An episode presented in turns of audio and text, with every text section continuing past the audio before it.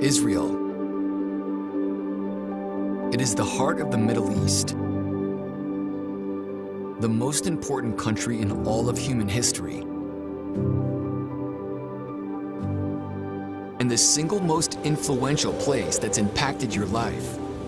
It was the home of the prophets, the location that once held the Holy of Holies, and the birthplace of the Gospels.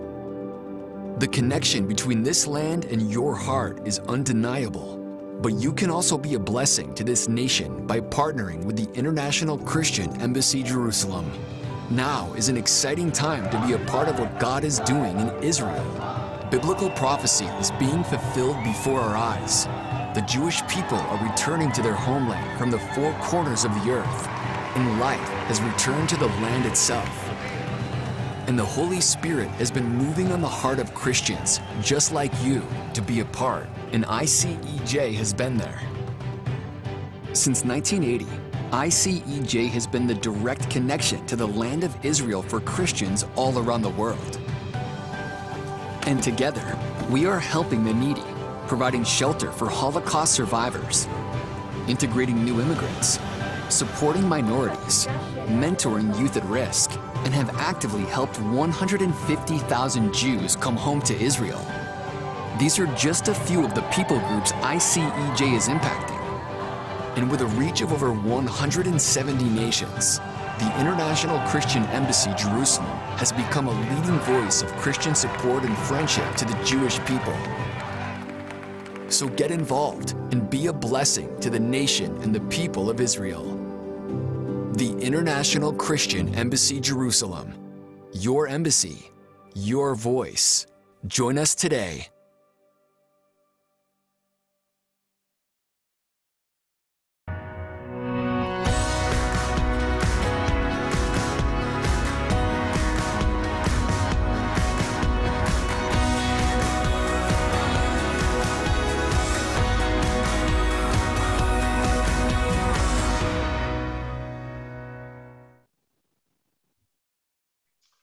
Shalom from Jerusalem. Good morning, good afternoon, good evening, whatever time it is where you are, but greetings from Jerusalem, the city that God chose, the city of the great king. This afternoon, uh, we're privileged to have one of my favorite Bible teachers. And I say that very sincerely, even though I also have the privilege of working for him. But Dr. Jürgen Bühler has been living in this land 25 years and is a scholar in physics and chemistry, but also in the Word of God and what God is doing in this land. So I'm excited to introduce Dr. Jürgen Bühler as he's going to talk through with us 10 reasons to support Israel and the Jewish people. Jürgen. Yes, thank you so much, Barry, for those kind words and for the introduction. Um, and uh, it's a great joy to share with you those thoughts 10 reasons how we can bless or why we should bless Israel. And I have to give you a warning right from the onset uh, that this is the part one, the, the, the first uh, part of a two part series well, today we go through five reasons, and next week in the next webinar, we take another five reasons with us. And I just want to share you before we start with the webinar um, a few exciting things that are taking place here in Israel. And um, number one, yesterday, the Knesset swore in uh, the new president of the state of Israel, Mr. Isaac Herzog. And uh, I want to encourage everybody who is on this call also to pray for him and to pray for his presidency. Uh, many people have great hopes in his uh, leadership, and I shared it yesterday in the global prayer gathering that uh, Mr. Herzog is a man who can trace back his family lineage all the way to King David. and it is indeed somebody which we need to cover and accompany in prayer as he's giving leadership to the nation of Israel. Secondly, also uh, Barry Denison, who just introduced me right now, and myself, we had the privilege this morning to meet uh, with uh, key leaders of other Christian pro-Israel organizations, uh, Bridges for Peace, Christians Friend of Israel, Tom Hess, uh, of the Jerusalem House of Prayer. And uh, what really I, I, this meeting again underlined and what I'm so exciting about is that um, there is a great unity among the leaders. It's not a spirit of competitiveness, but uh, we were together as friends and we were praying together. And I think this is uh, one of the foundations why how we can expect also why God could bless us that we are together in unity here in the city of God. And I think, Barry, you agree this was a wonderful meeting uh, earlier today as we were leading with those uh, ministry leaders in Jerusalem. I want to welcome also quite a number of people. I see you are joining us from uh, China and the Chinese speaking world. I um, want to recognize you and thank also Haifa, who very happily returned back to Jerusalem. Uh, we were very glad to see her back in in uh, in her home country. I have to say, the, the land of Israel, where she's translating to you. And also, I want to thank uh, Julia and Carolina, who are translating into Portuguese and into Spanish. And uh, it's a great joy to share the word of God today with us. Um, the reason why I feel um, this topic I'm talking about today is so important, 10 reasons why we should bless Israel, is that um, the subject of Israel in many churches around the world is a subject that is not much taught about from the pulpit and from churches. And the reason for that is, is not that the pastor might not like Israel or that the pastor doesn't have a heart for Israel, but many times the reason is very simple, is that when pastors receive their theological education, when they are prepared to be pastors for their churches, I would suggest to you today that 90% of the Bible colleges around the world, if not more, are not teaching about Israel in those Bible colleges. You might learn uh, Greek language, you might learn, hear about hermeneutics, uh, you might hear uh, about exegesis of the Bible and many other very important uh, pastoral care, etc., leadership lessons, but very, very few Bible schools really teach about Israel. And that's why many pastors, and they told me this themselves, they said, you know, we don't feel we are equipped to speak about that subject. So today's message, in a way, it's uh, first of all to every believer around the world, but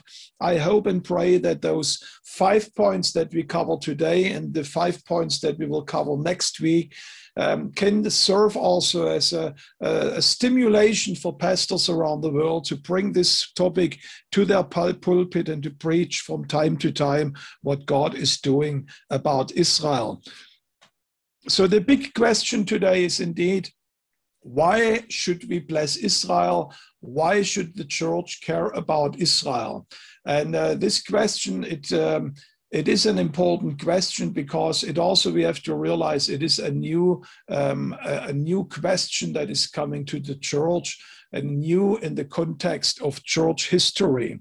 We have to face it that over the, the last 2000 years, for almost 1800, 1900 years, this question was not rele relevant because there was no nation of Israel existing. It was very difficult for the church to build up and to establish their own theological relationship with the people of Israel because they couldn't see this state that emerged again in the Middle East according to biblical prophecy. There were some preachers that knew and they had a prophetic insight, like Charles Spurgeon or Charles Wesley. They recognized one day God is going to restore the Jewish people. But many pastors and theologians, they didn't think about it because it was just not on their radar screen. And when they looked to the Jewish people, they did see them dispersed and they did see them um, almost cut off from the blessings of God. So the question that we are talking today, why is it important for the church to bless Israel is a relative new question for the global body of Christ, at least new in the context of wider church history. And I, I believe that's why one of the reasons why you also don't find that so much in Bible colleges being taught uh, around the world. Now let's go to those 10 reasons. I told you five today and five next. Reason, next week. Reason number one why it is important for us to, to bless Israel. And it's the most fundamental and the most maybe important reason is because the Bible very clearly states that God loves Israel. God loves the Jewish people. The reason number one why we are called to bless Israel is because God loves them. And I want to read you one passage from the prophet Zechariah, chapter 31.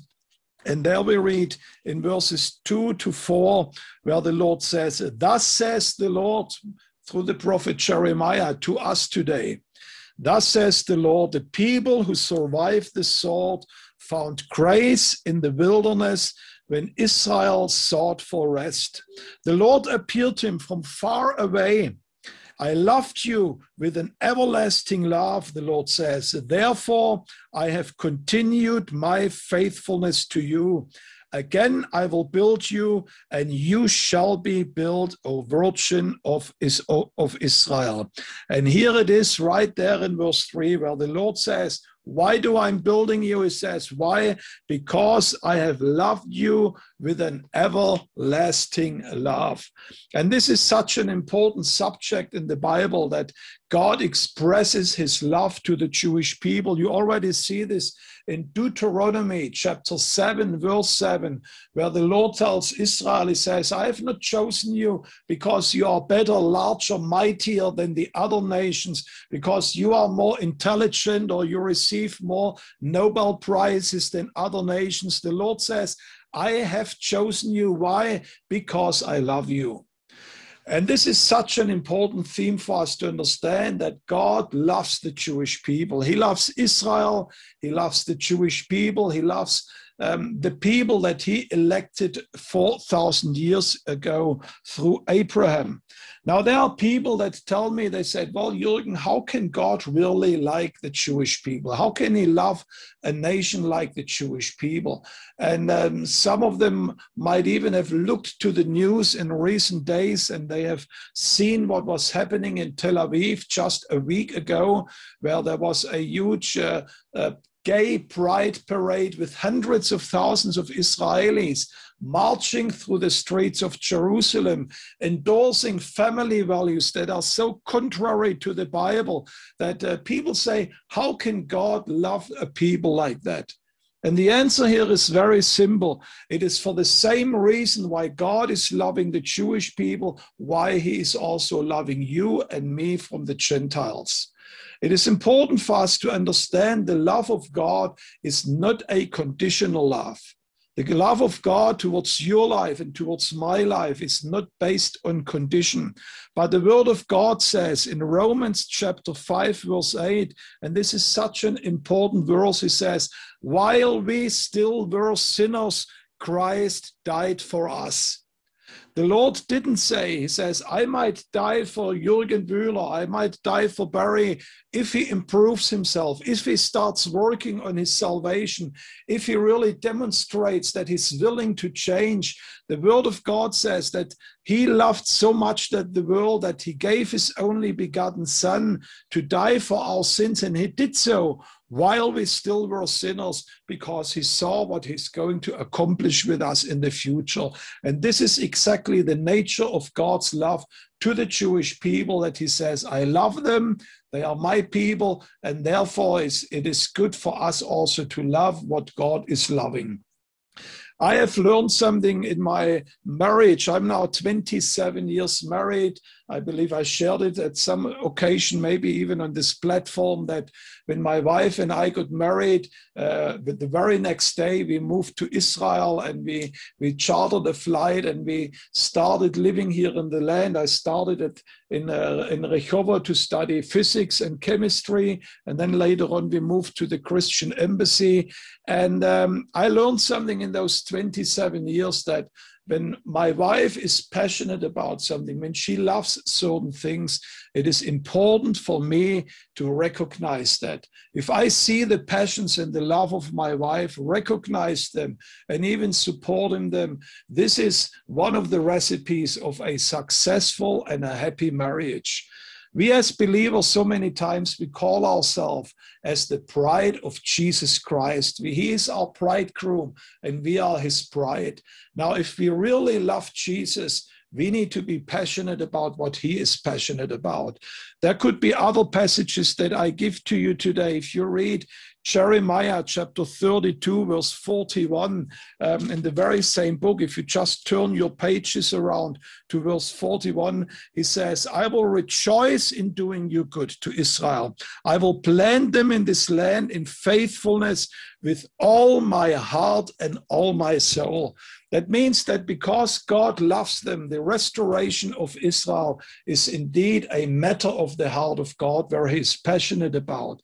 Zechariah chapter 1, verse 14, Zechariah chapter 8, verse 2 both are passages where the Lord says, I'm very zealous for my people. I'm zealous to rebuild Zion. I'm zealous to dwell among my people. And the motivation for that is the love of God. Zechariah 1 verse 14 and Zechariah 8 verse 2, if you want to read that yourself. So that means the restoration of Israel is really a matter of the heart of God. It is something that his heartbeat is really behind it, where he says, I love the Jewish people, and therefore it's a great joy to restore them, to rebuild them, because I have loved them with an everlasting last uh, everlasting love. One last word, this love of God to his people, and the same is true also for God's love for your life and for my love life. This is an everlasting love. It's a love that is not dependent on conditions. It's a love that is not stopping after a season, but it's a love, a love that is lasting forever. That means the same is true also for your life, dear brother and sister, wherever you might be living. He is loving you also with an everlasting life, just as he love, as he, as he is loving the Jewish people. So why do we bless Israel? Why do we love the Jewish people? Very simple, because Jesus loves them. And I think this is already reason enough why we should engage, taking our effort and our time to bless Israel. But of course, there is much more to that. Reason number two is that we should bless Israel. We should love Israel. We should stand with Israel. Why? Because God is a covenant keeping God. God is a covenant keeping God. Or I could say also, God is a God who keeps his promises, or a God who keeps the oath that he made with the Jewish people. And for this thought, I would like you to open your Bibles in Genesis chapter 15. Genesis chapter 15 is the passage where God makes a covenant with Abraham. If you start chapter 15 from the very beginning, the Lord says, He says, I'm your shield and I'm your your very great reward. He says, um, look towards the heaven in verse 5, chapter 15, and see the stars if you are able to count them. And he says, in such a way will your offspring, offspring be an uncountable number of people. At another passage, God says, they will be like the sand of the sea.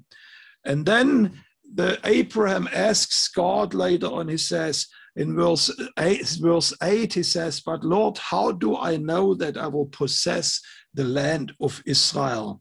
And then god told him something very interesting and i'm reading here in verse 9 he said to him this is genesis chapter 15 verse 9 he said to him bring to me a heifer three years old a female goat goat three years old a ram three years old a turtle dove and a young pigeon, and he brought them to him. All those he cut them in half, and he laid each half over against to the other. But he said not to cut the birds in half. And when the birds of prey came down in, on the carcass, Abraham drove them away. And as the sun was going down, a deep sleep fell on Abraham. And behold, dreadful and great darkness fell upon him. And then the Lord said to Abraham, Know for certain that your offspring will be sojourning in a land that is not theirs. They will be their servants, and they will be afflicted for 400 years. And then I consider I can continue reading uh, further in verse 17. He says, I'm going to bring them back in the fourth generation. And the sun had go down, and it was dark. And behold, a smoking firepot, a flaming torch passed between those pieces.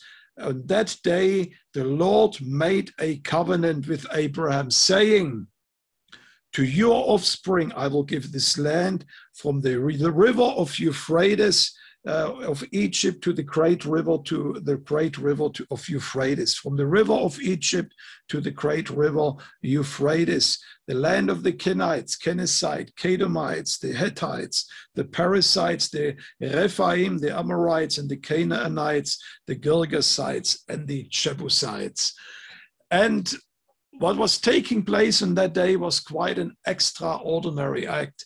Abraham was called as a proof that God would indeed give him this land as an eternal possession. God was dividing animals in two halves. In two halves, there was a ram, there was a heifer, there were even even birds that he had. The birds he didn't cut, but the larger animals he he cut them in two halves and you might wonder yourself and ask yourself, this is rather a strange behavior in order to do something like that to confirm your promise to somebody. But if you would have lived in the time of Abraham, you would have understood perfectly well what Abraham was asked to do. This procedures that looks so strange to us today was the custom at the time of Abraham. In biblical times, we have to say how two parties were engaging in a covenant with each other. When two parties, be it nations or kings or even um, family members, were making a covenant with each other, there was always bloodshed that was taking place at, the, uh, through the cutting of a covenant. The Hebrew word actually speaks about not making a covenant, but cutting a covenant, referring to the cutting of the pieces in two parts. Now, what did this symbolize? We have seen here that at the end the lord in the in, in the in the form of a fiery torch was passing through those animal pieces as he was making the covenant. And what normally took place when two people made a covenant with each other those two covenant parties were walking together through those pieces and the message was very simple that they gave to each other. They said, if one of us is breaking the covenant, if one of us is not keeping what we are promising to each other today, he says, they, they were saying the same then shall happen to us as a consequence what happened to those animals. In other words, if I break my covenant, if I break the promise, I am willing to die for you. It was the largest, the most powerful powerful, the greatest way how two people could express their commitment to each other. You could say it is the highest level of promise that two people were giving to each other. And that's, by the way, also why the, uh, the, the relationship between husband and wife in the Bible is called a marriage covenant. Now, if you marry your wife or your husband, what are you telling him before the altar of God? You say, We will stay together. How long? Until maybe better times come, maybe somebody more beautiful, or as long as my wife or husband stay healthy. No, we are telling them, it says, we stay together as long as until death might separate us. It is a covenant for life that nobody is allowed to break. And that's why God also says in the prophet Malachi, the Lord hates divorce because it means you are breaking a covenant. And God made a covenant with Israel. And he says, I'm going to give you this land for all eternity. And there is one thing that is important for us to understand on this covenant. This covenant was not that Abraham and God together was were walking through those pieces of animal but we read that Abraham was sleeping at the side and God alone was passing through those animals. God alone was making that covenant with Abraham. You can say it was a one sided agreement where God told Abraham, Abraham, no matter what you are doing, no matter how your descendants will behave, I, the God of heaven, the God of Israel, I make a covenant today with you that this land of Israel will be your possession for all eternity. And this is so important for us to understand that God never changed his mind with the Jewish people. He never broke the covenant with Israel, but our God is a covenant keeping God. And again, you know, this is a teaching that the church for many centuries did not understand. They said, well, but God changed his mind with the Jewish people. He gave them over to judgment and he gave them over uh, to dispersion. And they couldn't believe that there was a, a future for the Jewish people anymore. In Germany, even there was a Israel or a Jew Sunday in the church where they commemorated the scattering of the Jewish people all around the world and where they were pro- proclaiming, We, the church, we are the new Israel. But this is very important for us to understand that the nature of God, the character of God, is that He keeps His covenants. And this is important for you, and this is important for my life because God also made a covenant with you and with us. He made a covenant with the church. If God would really change his mind with the Jewish people, if God would say, I'm thinking it again with the Jewish people, maybe I, maybe I abandon them now and I'm moving to a new people, the church, and maybe I will have a new relationship with them. If this would be indeed the, the case, then our foundation of our salvation would be on very shaky ground because we have to face it how often we as believers are not as faithful to the Lord as we should be. We have to face it that sometimes our prayer life is not as it should be. Our zeal and passion for Jesus is not as fiery as it is. So often we are lukewarm and even are tending to backslide. But the good thing about the gospel is like Paul says in Second Timothy, Timothy chapter 2, verse 13, he says, The wonderful news is that even if we are unfaithful, he still remains faithful because he cannot deny himself. And the same is not only true for us as believers, but it is also true for Israel that God is a covenant keeping God. And I want to, to give you this second reason that it is not just about the nature of God, but also it gives an assurance to our own salvation that we know because God is uh, so faithful to the Jewish people, because God is faithful to Israel, we can be assured He will be also faithful to you and also faithful to my life. And, uh, and this is the reason why we bless Israel because God today, as we look to the Middle East, as we look to Israel, we see him as keeping his promises, keeping his covenants with Israel and the Jewish people. And that's why we also align ourselves with God and his purposes with Israel. Reason number one, God loves Israel. Reason number two, God is a covenant keeping God.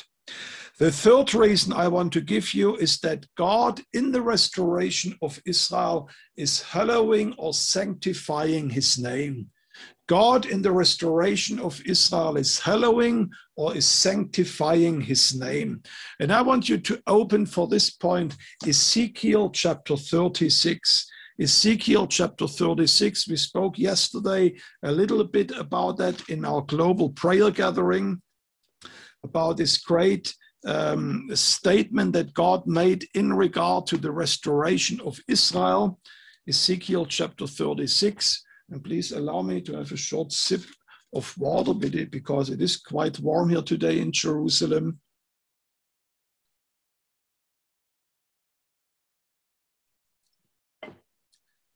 And here in Ezekiel chapter 36, we read from verse 20. But when they, the Jews, came to the nations where they came, they profaned my holy name. In that the people said of them, These are the people of the Lord, and yet they had to go out from this land. But I had concern for my holy name, which the house of Israel had profaned among the nations to which they came. Therefore, say to the house of Israel, Thus says the Lord God, it is not for your sake, O house of Israel, but for the sake of my holy name that I am about to act which you have profaned among the nations to which you came.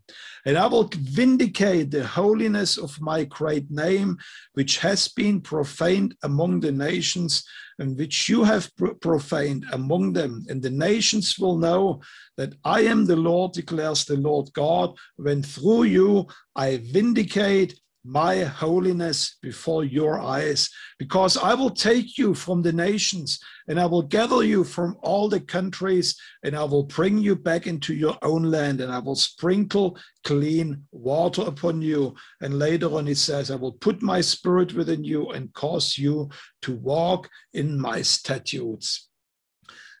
It is five times in this passage that I was just reading from you, from Ezekiel chapter 36, verse 20 to verse 23, five times where God says, When I'm going to restore you, O house of Israel, I am also sanctifying my name. I'm vindicating the holiness of my name among the nations. And in a way, it is a point that is very much related also to what I just shared before. Um, you might wonder well, how did the Jewish people uh, desecrate or uh, or um, profane the name of the Lord um, some people say, well, it was because they didn't believe in Yeshua, they didn't believe in Jesus, they were living a sinful life, and that's how they uh, profaned the name of the Lord. But here the prophet Ezekiel gives us an answer how exactly that was happening and why God was so much concerned about it. In verse 20, he says, Wherever you went, you profaned my name in the following way, in that the people, the nations of the world, said of them, These are the people of the Lord, and they had to go out of their land. But I had concern for my holy name. And this is so important for us to understand. I said this in the beginning uh, that for almost 2,000 years, even the church, not even talking about the unbelievers, even the church didn't understand God's faithfulness to the Jewish people. They even taught very systematically God is finished with the Jews. There is no hope and no future for them. They said God broke his covenant with them. Those promises from Israel, they are not anymore belonging to Israel. They belong now to us as the church. And God says, by saying so, by pointing the finger to Israel, stating that God is finished with the Jews, stating that God is not keeping his covenant, his promises. He says, You are desecrating my name among the nations. That means you are telling the nation that you cannot really trust the name of the Lord. You are telling the nation that God is not keeping his covenants. You are telling that God is not keeping the promises that he made with Israel. And God says, I'm going to fix that. I'm going to restore the reputation of my name that the whole world will see that I'm a covenant and a promise keeping God, that people can see, they see all over the world, they can rely on the name of the Lord, that He is a faithful God who stands to His promises. That's why the great um, Swiss theologian Karl Barth, when Israel was being restored in the in, in the year 1948, and in particular when Jerusalem was united in May 1967, he said to his students in the Bible school, he says, "Now we can read it even in the newspapers that God is a covenant-keeping God." Because the whole world could see when they looked to the newspaper that the Jews returned, that the desert is becoming like a Garden of Eden, that the nation is rebuilding the ancient ruined places. They could read it all over the world, even in the newspapers, on the television screens, that God is a covenant keeping God. God says, I'm going to sanctify my name all around the world by bringing the Jewish people back, that the whole world will see that my word is true, my promises are true, my character is indeed a character that is a covenant keeping God. And um, also, by the way, you know, one of the most important prayers for us as the church and as believers is the Lord's Prayer that starts, Father, our Father, which are in heaven, hallowed be thy name.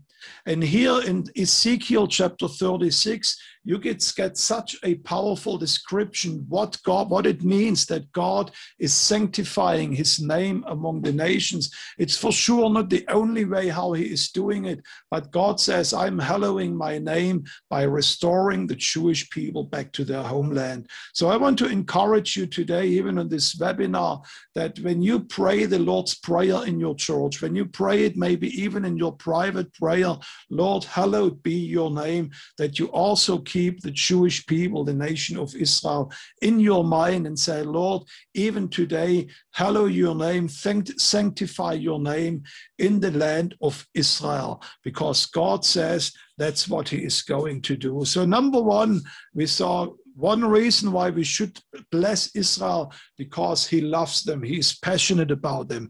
Number two, he's a covenant keeping God. Number three, God says, I'm going to sanctify my name among the nations by restoring the Jewish people back to their homeland.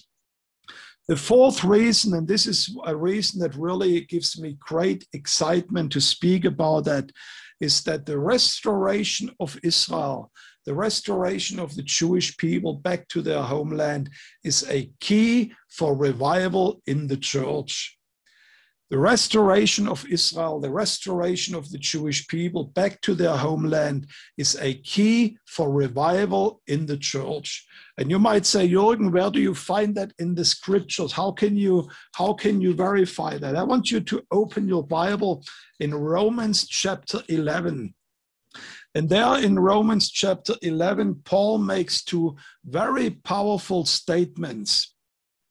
He says in Romans chapter 11, verse 12, now, if their fall is the riches for the world and their failure the riches for the Gentiles, how much more their fullness?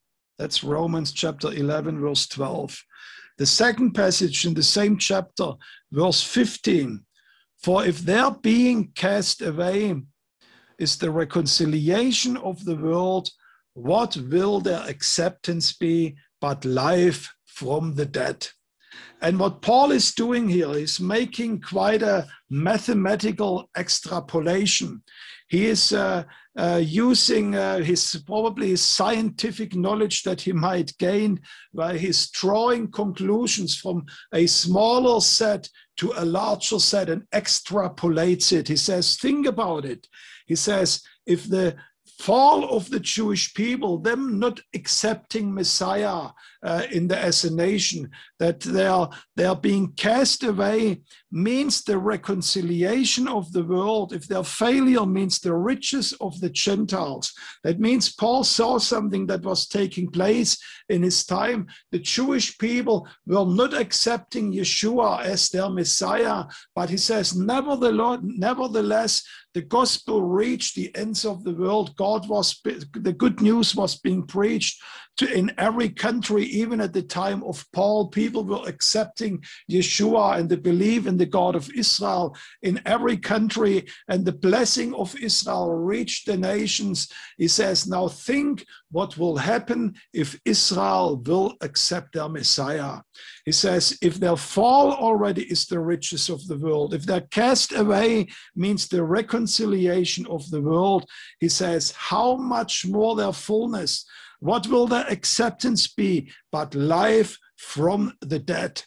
And John Wesley, he writes about this in his commentary. It's such a powerful statement that he makes there. He says, so many, and he's quoting here and he's referring to uh, Romans chapter 11, verse 12. He says, So many prophecies refer to this great event of the Jewish people being restored back to this land that it is surprising that any Christian can doubt it. When it is accomplished, he says, it will be a strong demonstration both of the Old and New Testament revelation that will doubtless convince many people about the gospel and it will receive overflowing life to the world which was dead. That means John Wesley understood that one day when God is going to restore the Jewish people, and he adds to that, he says, I wonder how anybody can doubt that because it is so many times promised in the Bible. But he says, one day when this is going to happen, this remember, this was in the 18th century when he was preaching about that. When they come back to their land, when they will have a king, when they are restored to the land of Israel, he says, this is going to be releasing a tremendous blessing to the whole world. And I want to share something with you that is happening even over this last 100 years. It's quite amazing to think about it that in, um, the, in the end of the last of the uh, 19th century, there was a Jewish journalist in the city of Vienna who started to write a book and uh, which was called the Jewish State, the Judenstaat. He wrote it in German, and he outlined in this book in Vienna the future of a possible Jewish state. And this was, many people say in Israel today, this was beginning of the Zionist movement, the beginning of the yearning of the Jewish people one day to return back to Zion. Just a few years later, as this Jewish journalist in Vienna was outlining the idea of uh, the Jewish people returning back to their land, the church around the world experienced the greatest revival that is lasting even until today. Just a few years later, after God started to move with the Jewish people. A tremendous blessing came to the church in a little location in a very unpresuming little church led by a former slave pastor, William Seymour. And there in Los Angeles, in Azusa Street, God's Spirit was being poured out. And not only in this little church, but it caused a wildfire to go all over the world that has reached in the meantime literally every single nation of this world where the Spirit of God is being poured out, where people are experiencing the infilling of the Holy Spirit, the mighty signs and wonders of God. Healings are taking place. People who are demonized are being liberated. And it all started in the very same time when God started to restore the Jewish people.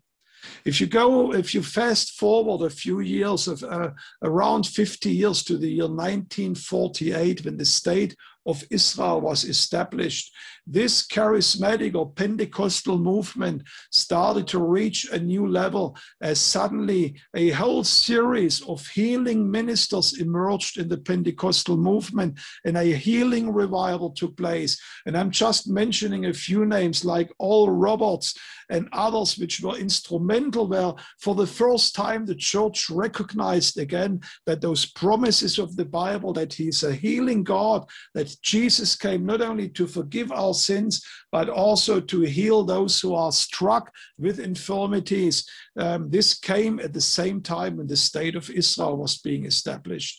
And then some people recognized that in the year 1967, where the city of Jerusalem was being reunited, that this was the starting point of the charismatic revivals outside the evangelical world, even in the historic churches where God's Spirit was being poured out on Lutheran churches and even on Catholic churches around the world, where the fire of revival was spreading around the world. That means Paul's world was so much right where he says, well, if God starts to restore the Jewish people, we can expect a dramatic, dramatic blessing to be released among the Gentiles and even in the church.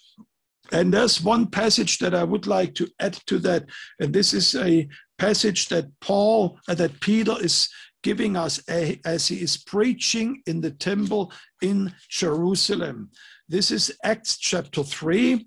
The context of that passage is that Peter was just healing the lame man at the beautiful gate. By the way, we will be this year with the Feast of Tabernacles at the beautiful gate, the place where the uh, nations and the Jewish people entered the, the temple court.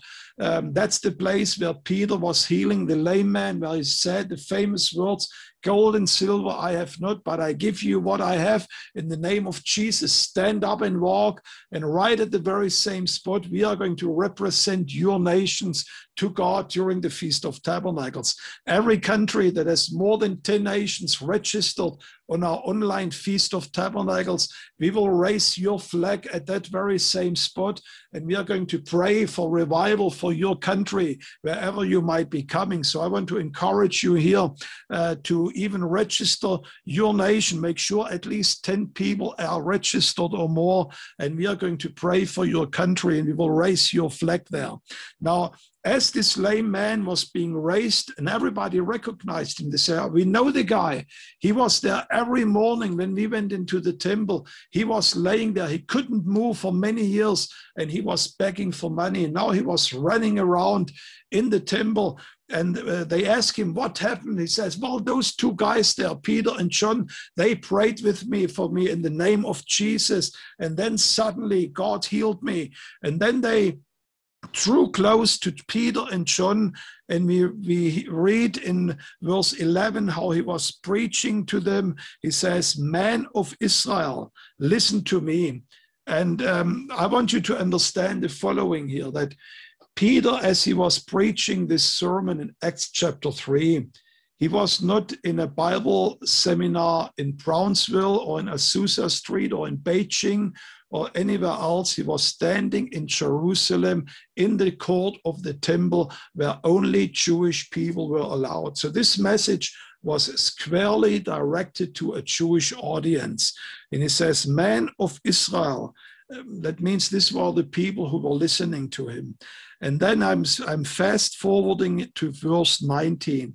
Remember, he speaks to the Jewish people.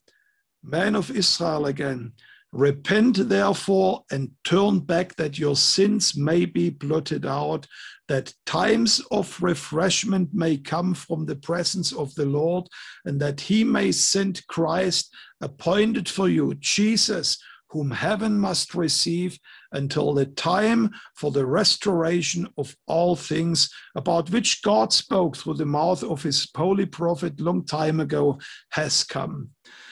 And this is such a powerful statement that Paul, uh, that Peter is making to us here. He's, uh, remember, speaking to a Jewish audience, to the people of Israel. He tells them, repent, turn to the Lord, accept your Messiah. And if you do that, he says, God is releasing a blessing. This is exactly what Peter's, what Paul says in Romans chapter 11. He says, if they're fallen away already releases a blessing, how much more the acceptance? This is the same statement that Peter makes here, where he says, If you repent, God will give us time of refreshments. So he speaks about the time of the restoration of all things that eventually will usher even the return of Jesus to this world. And what is interesting, the early apostle, both Peter and Paul, they understood that in the end time restoration of Israel, God is going to release a series of blessing, a wave of blessing that will come to the world, that will culminate eventually in the physical return of Jesus back to this world. And let me give you one last passage to underline that in Matthew chapter, and I have to watch the time here, but Matthew chapter uh, 23, Jesus is standing on the Mount of Olives and he's weeping over the city of Jerusalem. And he's saying the following statement He says, um, um, um, You will, I will tell you, he's standing there on the Mount of, of Olives, oh Jerusalem, Jerusalem, the city that kills its prophets, etc. And then he says in verse 39, I tell you, you will not see me again until you say, Blessed is he who comes in the name of the Lord, or in Hebrew, this is uh, stated, Baruch haba b'shem Adonai. Blessed is he who comes in the name of the Lord. And this is such an important passage for us. This basically says exactly the same like what Peter said in the temple what Paul is teaching us in Romans chapter 11, where Jesus says, I'm only returning to you. You will see me only again if I hear from you this following statement that you tell me, Blessed is he who comes in the name of the Lord.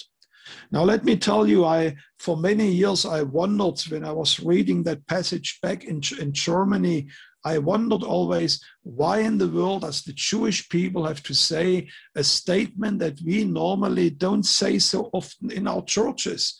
Very rarely, maybe we have a song here and there where we say, Blessed is he who comes in the name of the Lord, but it's not part of our day to day vocabulary until I moved to Israel with my wife. And I never forget the day when our professor, who was a complete secular man, invited us for the first time for dinner to his home. He opened the door and he greeted us, Baruch haba, blessed is he who comes. Then somebody else invited, a colleague of us from the Weizmann Institute, invited us for a barbecue at his home. And I couldn't believe it again. He opened the door and he says, Jürgen and Vesna, Baruchim Habaim, blessed are you who are coming. If you come to Jerusalem and if you arrive at Ben Gurion Airport down in Tel Aviv, and if you drive all the way up to the holy city, the very last curve there is a big uh, um, area of flowers and in big white letters it's written there Baruch haba liyerushalayim Blessed is he who comes to Jerusalem. Now, what the municipality, the city of Jerusalem, want to tell you is the following. They don't want to say, really, blessed is he who comes to Jerusalem, but Baruch haba is until today the way how the Jewish people are welcoming each other. If you are inviting guests, if you are arriving to Jerusalem, if you come to Israel, they will tell you, Baruch haba, blessed is he who comes, welcome in Jerusalem. And Jesus is telling us here, I'm not returning back to the city of Jerusalem until I hear you as a city corporately telling me, Jesus, you are welcome. We want you to be as our King, as our Messiah over us. And Jesus says, once I hear that voice crying from Jerusalem, that's the point when I will come back, he says. And that's why it's so important also, not just to build, to work towards the physical restoration, but also to work for a spiritual restoration that God will do in his day one day. He will do it with us or will do it without us. But God is going to restore the people to him. And this will usher eventually the return of Jesus. That means the restoration of Israel is so important for us.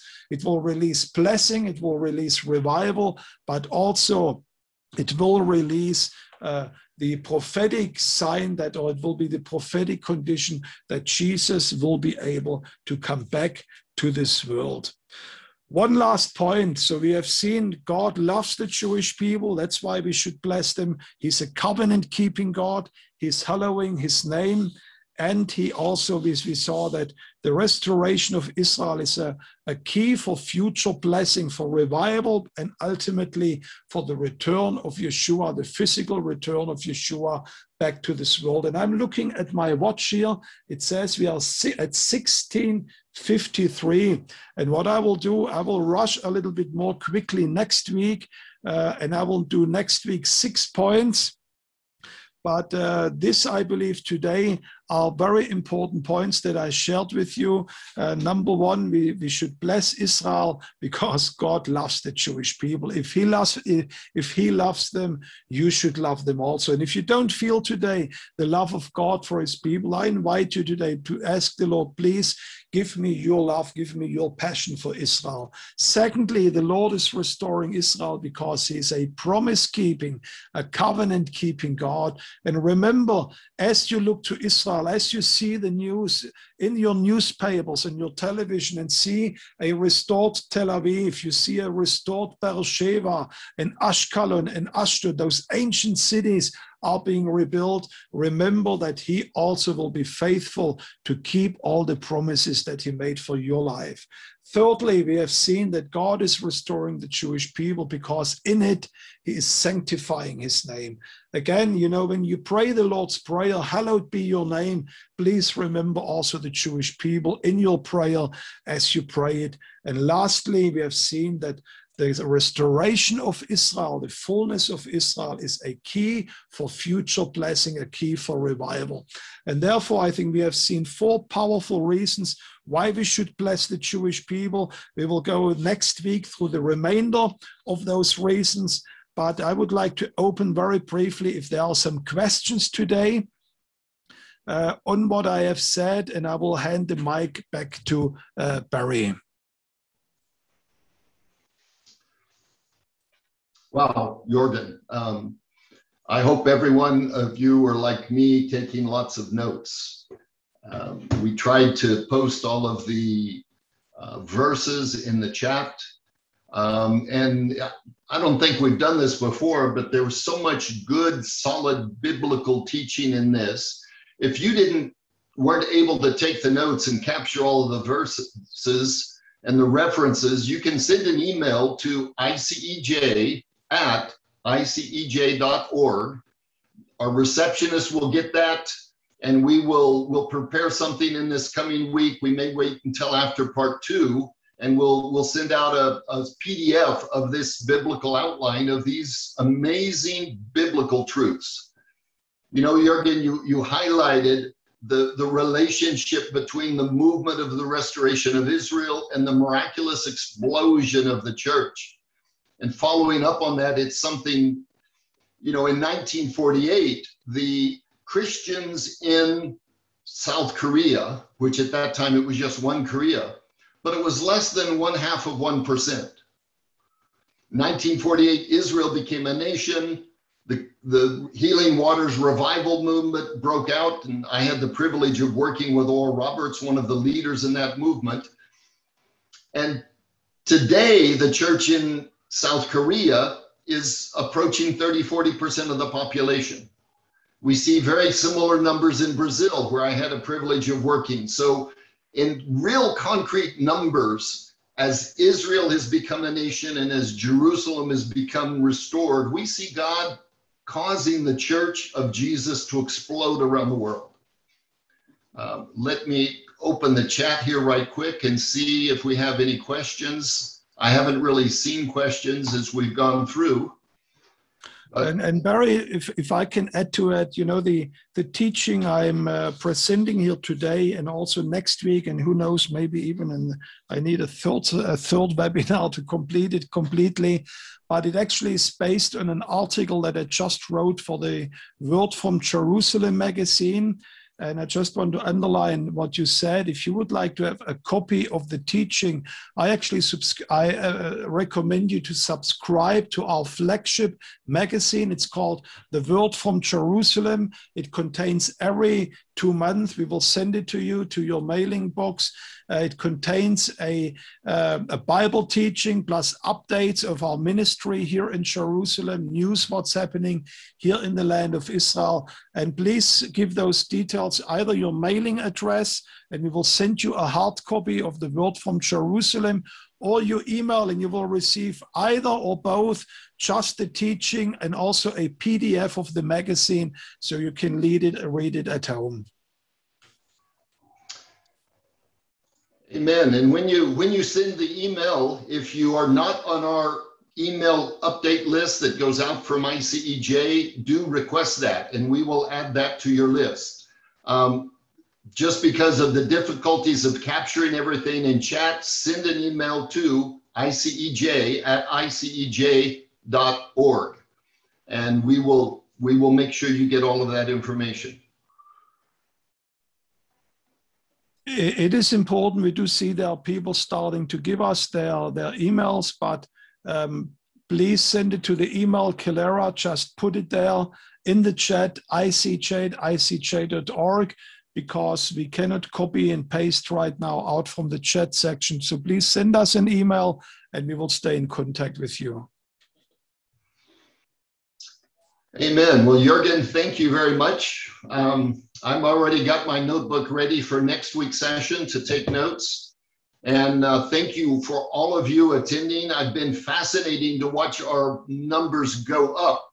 Uh, Jürgen, everyone obviously loved hearing the sound biblical teaching because when we started about 415, we only had 150. And every 10 minutes, we had another 15 or 20 people joining the session. We're at 211 now.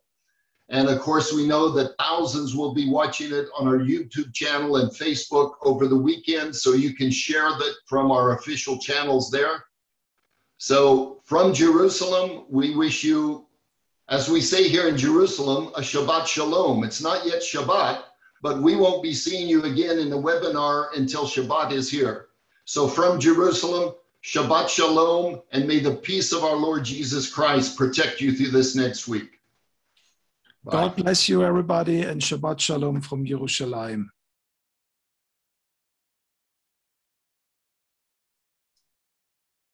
I want to personally invite you for our special feast webinar series.